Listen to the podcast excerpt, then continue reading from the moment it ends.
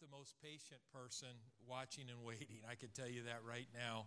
Um, now I'm better than I used to be, but man, I tell you, if I was knew something good was coming, I couldn't sleep. Uh, as a kid, you know, I remember we might be going to Cedar Point or whatever, and I mean, if that was the next day, I could not sleep that night. I was wide awake, thinking about what I was going to be doing, what was going to be going on. That anticipation and that excitement uh, that can that was that was on my life was just absolutely amazing. And uh, but there are times in my life, and there are things that I'm believing God for in my life right now, that I'm waiting. I'm waiting. And to be quite honest with you, there are times that I struggle in the waiting period. I don't know if you guys do. I just talk maybe talking about myself, but you know, it's sort of like, okay, God, you said this is what you're going to do, but I'm really wondering when are you going to get to it because, you know, I'm standing on your word and I'm believing for you to do it. I know I can't fix this. I've tried already and blew it and it didn't work. And I need you to do what you said you're going to do. And so there are times that I struggle in the waiting period. And uh, there are times I become weary in the waiting period. And, um, you know, there's no, you know, minist- minute, people in the ministry aren't protected from the, the things that you guys have to deal with. And so in that waiting period, there can be weariness, there can be uh, struggle that's going on, there can be frustration that's happening in our lives. But I also know this we can find strength in God. We can find the strength that we need. We sang the song. I asked Natalia to, if they would do this this morning, the new wine song. And, uh, you know, I don't, I don't necessarily like that song. And I'm going to tell you why I don't like it. Because I don't like to sing about being pressed.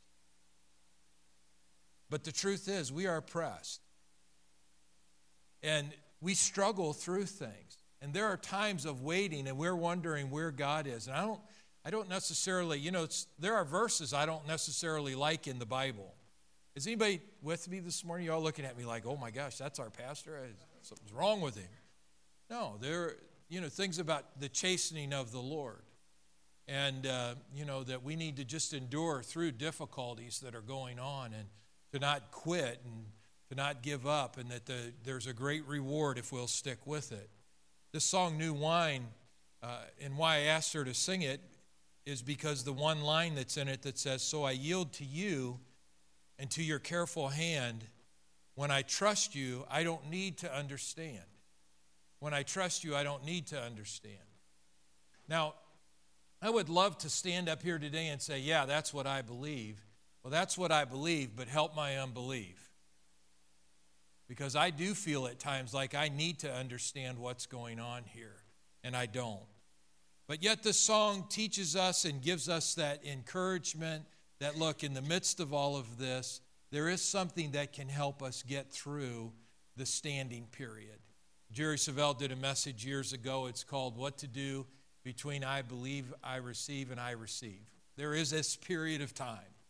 You know, I know some of you are standing in faith for healing, for your family, for financial situations. You're standing in faith for relational situations in your life. And look, in that period of time, we all, everyone here, there isn't a single person here that hasn't struggled in that time, that hasn't gotten weary in that time, and that, but yet had to, in the midst of it, find the strength to be able to go, to be able to go forward.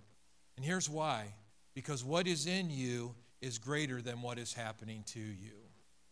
1 John 4 4 says, Greater is he that is in you than he that is in the world. The greater one is inside of you.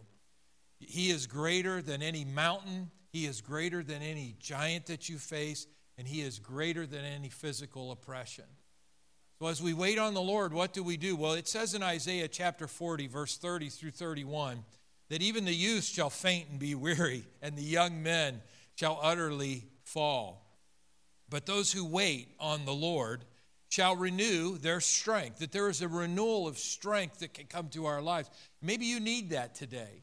Maybe you need that experience in your life, that renewal of strength in your life in the midst of your standing and your believing.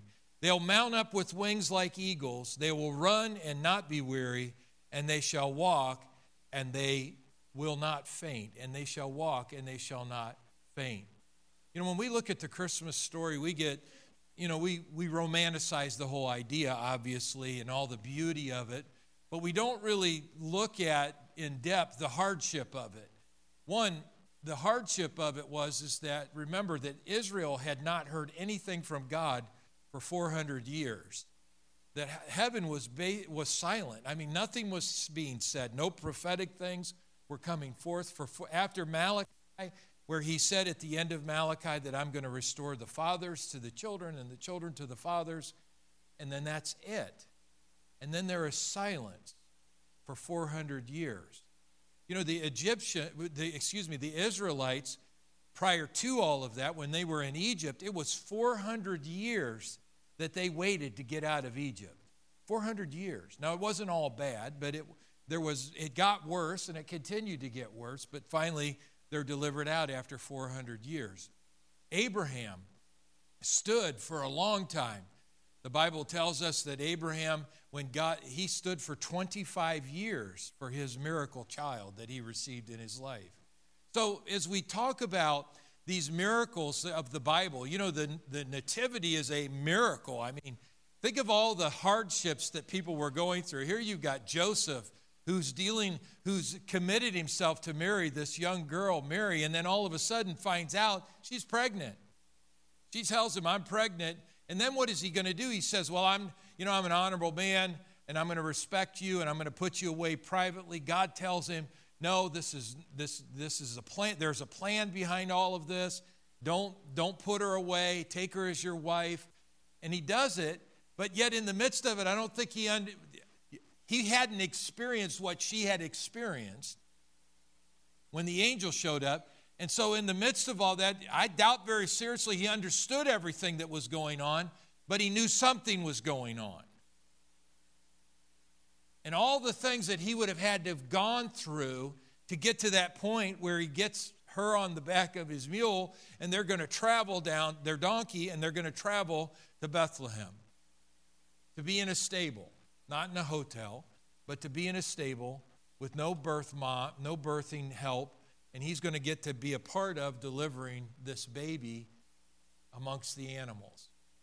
See, we romanticize all that idea in our thinking, but it was real hardship for these folks. To go 400 years without, you know, uh, a move of God happening is a hardship. I mean, right now, you know, in my generation, I've experienced two major moves of the Holy Spirit that have happened in our nation the charismatic movement that happened and the power of all of that, the Jesus movement, excuse me, the Jesus movement that happened prior to the charismatic movement. And uh, some of you were a part of that, where all of a sudden, all these hippies started getting born again. I mean, you know, they were wild. They were on drugs, drinking, sex, everything. Free sex was part of that society.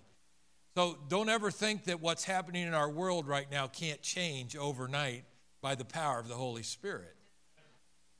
Somebody said to me the other day, they just kept talking about how bad and how, how bad it was in the world right now, and some of the school, some of the things the schools are dealing with, and some of the things that are going on in our government. And I said, here's what we need. And I, I know they thought I was going to say we need, a, we need a solid conservative political leader. I said what we need is a solid move of God in our country. And it is only a solid move of God that will ever save our country. You know, when God moved in that environment um, upon all those upon all those hippies, it was hard for the church to accept those guys. They didn't follow our rules, they didn't fit our criteria. I was one of them. So, I mean, you know, I had long hair and wild and came from a wild life and didn't look like everybody and did, definitely didn't dress like everybody else. I mean, a nice suit to me wasn't a dark tie and dark clothes, it was a leisure suit. With a big collar shirt. Anybody remember those? Yep. But I want you to understand this morning that what God is doing in your life right now, it, he, that listen, and this is really important. God is not calling you to tough it out. I think sometimes we think we just, you know, we just got to tough it out. We just got to get through this. If I can get through this, I can get through the holidays, you know, if I can get through the Christmas dinner, if I can get through the this part of it, then everything is going to be okay. But that's not really true. What God calls us to do, and really this is the power of it, is He doesn't call us to tough it out. He calls us to trust Him, to grow in our trust and our belief in Him, and to remember that no matter what's going on in your life, you're not alone. One, you're not alone because there are other people going through stuff that you're going through. May not be exactly like what you're going through, but you're going stuff you're going through. I know when I first got married, and Sharon and I, we were having issues, arguing, and just it was just seemed like we couldn't agree on anything at that point. And uh, I was really frustrated. I was like, man, I, I can't, this is terrible.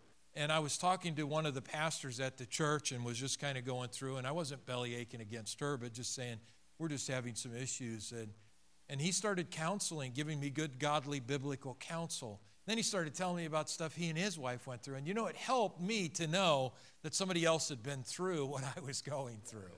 I mean, it really did because it, it helped me to understand that these are things that are common to every marriage. Not there probably isn't anybody in here that is married that or has been married that hasn't had a time that no matter what you said, the other person didn't understand what you were trying to say. And uh, but God wants us to know that we're not alone, that others have gone through what we're going through, but two, to understand that we're not alone because God is with us. The whole message of Christmas is Emmanuel. God is with us. God is here. And his presence is here, and he has not left us. But see, the thing we have to do as we wait on the Lord, and this is really going to be, I think this will really help you this morning, is, is that God calls us to stir ourselves up by remembering who He is in our lives. If you look at the book of Second Timothy, chapter 1, and I think I have it up there on the screen, in verse 6, he says, Therefore, Timothy, I remind you to stir up the gift of God which is in you through the laying on of my hands. For God has not given us a spirit of fear, but of power and of love and of a sound mind. I want you to hear this out of the Amplified Version. It says it like this That is why I would remind you, Timothy, to stir up, rekindle the embers of, fan the flame of, and keep burning the gracious gift of God, the inner fire that is in you by means of the laying on of my hands with those elders at your ordination. For God did not give you, give us a spirit of timidity, of cowardice, of craven and cringing and fawning fear but He's given you and I a spirit of power and love and a calm and well balanced mind and discipline and self control. But the key in this is, is that to understand that the flame that God gives us is His gift to us. But the care of that flame is our gift back to God. God does not have to stir us up, He calls us to stir ourselves up. He doesn't say, okay, so I'm going to give you the gift and then I'll keep it stirred in your life so it stays flaming hot. You know, you've seen fires before. You know, uh, no matter how blazing that fire is, as it burns down, the ash begins to settle in on everything. And as the ash settles in, of course, it can even begin to look like there's no fire, there's no heat there at all, there's no fire there at all. Now, there is, it's just underneath all the ash that's there. The ashes begin to smother the flame. The ashes begin to smother the flame that but here's the thing. What we have to remember is those ashes, they were once fuel that actually caused that fire to be there. They're just used fuel. Things that have passed, things that have already taken place, and now they no longer the ash no longer serves a purpose.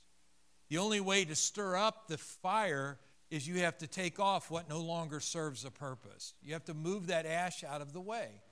That and look, it might have been this is where it gets tough because remember at one time when we reminisce about this, we think, well, that was really important to me. That was really powerful to me. That was really something that God did in my past. But the greatest thing God wants to do for you is not in your past, it's right now. And you cannot go forward with a backward vision.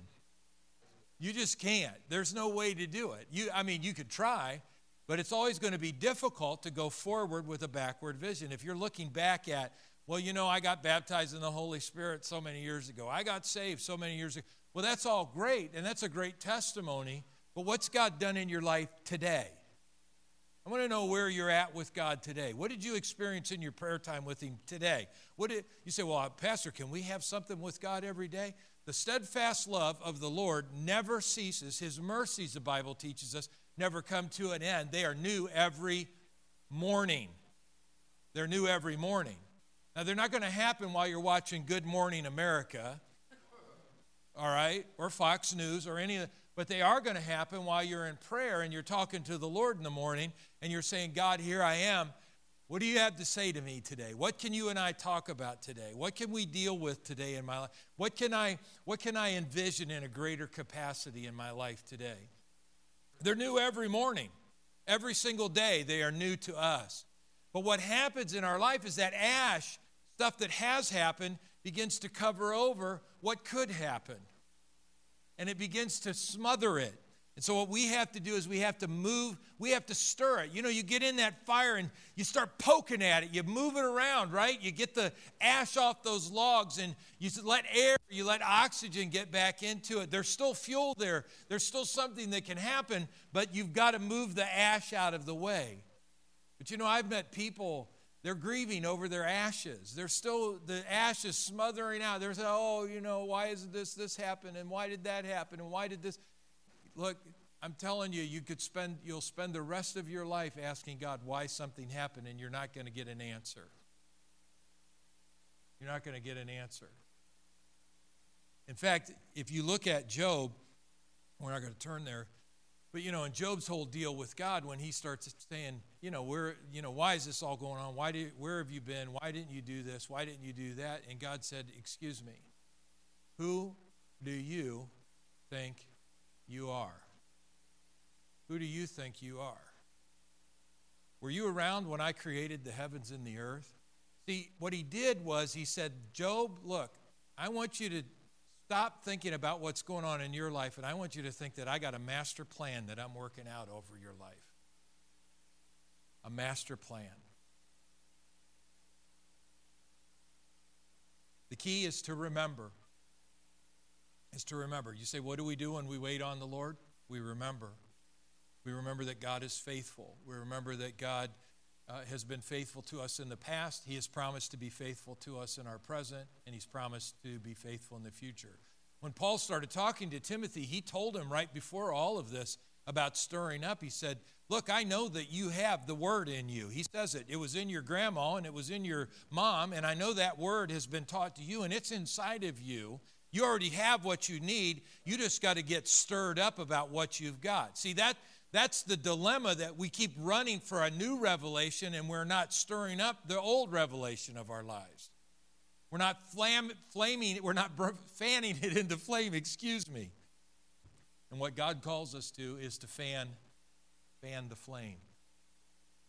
We question in the nativity the whole idea of what happens. Why is it that God did things the way that he did? Because it, you know, truthfully, it looked like a mess. I mean, it really did. It didn't, nothing was worth, you know, I'm sure Joseph had a plan. He started with a plan.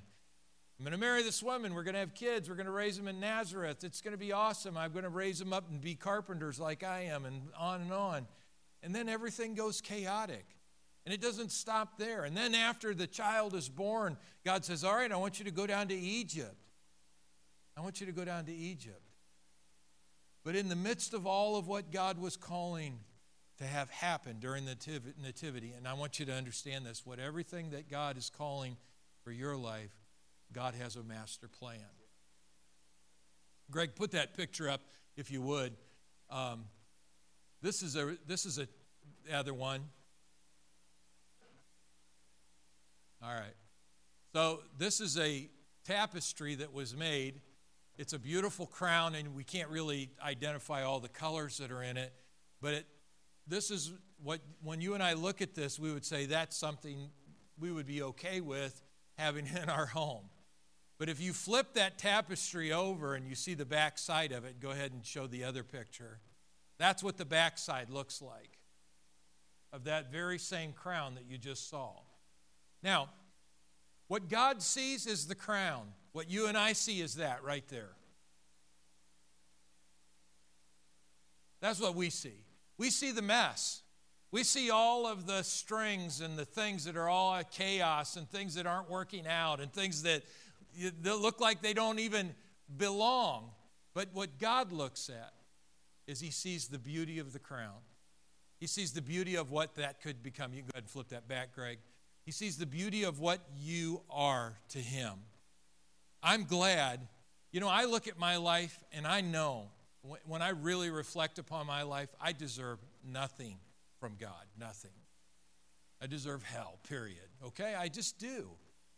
Not only because of the sin of being rebellious against God, but all of the things that I did. My goodness, all the things that I could have been held, I, you know, could, if I was held accountable for them, they would just, it would be horrible. That's all those strings that are back there behind. That's all those things that were going on. But here's the thing in the midst of all of that, God isn't looking at the backside of the tapestry. God's looking at this side because He sees something that you could be. He sees what you are to Him. He sees the beauty of what He has put in you. You know, God didn't throw a trashy gift on the inside of you, He threw His perfect gift of grace on the inside of you. And that perfect grace, you know, when Paul was crying out to God about the difficulties, the stuff he was going through. Everywhere Paul went, people got stirred up against him. I mean, it was he, they were aggravated at him. And he would go in and start preaching, and people would get aggravated and run him out of town, and, and, and difficulty after difficulty would follow his life. And he called out to God just like any of us would, just like while we're trying to sort all this out. See, when we're while we're looking at the backside, turn that over again. We're looking at the backside of that and we're saying, what is all this? What does all that mean? Right? Isn't that how we, we look at we go, what does all this mean that's going on in my life right now? I don't I don't get it. God, I don't I don't see it. I don't see it. I don't see a crown there. I see a mess. But what God does through His Word, as we wait upon Him and we remember, is He shows us that that's not who we are we are beautiful to Him. We are His children. We are His prize. You, yeah, thank you. We are His prize. We are a royal priesthood according to Him, a holy generation. I mean, it's hard sometimes for us to say, I'm a holy generation when we know sometimes we just are not very holy. But I'm a holy generation. We carry attitudes and it's all those phrases and all those things. But look, it all, it all is working. This wonderful master plan that God has in your life. You say, well, Pastor, are you telling me God brings tragedy to? No, that's not what I'm saying. What I'm saying is, is that in those waiting times when you don't understand, there's fabric that's being woven and there's things, threads that are being strung through your life that may make no sense to you whatsoever. But God has a vision for your future. And if you think about what he said in Jeremiah, he said, Look, the plans that I have for you, I got plans, man. I see it. I can see this great plan for your life. But you got too much ash on top of your wood. It's time to get in there and start stirring that up. Stirring up the love. That's remember, we're reading Revelation right now, it's finishing out the year. What did he tell the church was their problem when they got lukewarm? He said they needed to go back to their first love. Stir that love up, the love of God. The love of God. How do you how do you refire a marriage?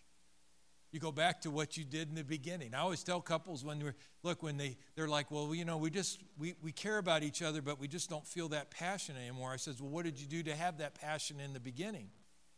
Well, you know, we would talk, and I said, okay, well, do that. Well, you know, I mean, we have kids and all. I said, okay, we'll get some time where you just sit down, put your phones in a bucket, and get away from your phone and get turn the TV off and just sit and hold hands and look at each other and talk about how much you mean to each other. Well, Pastor, that's awkward. Well, it shouldn't be, but it can become that way. But I can promise you, passion always ignites when in our lives when we do that with each other. When we do that, we remember.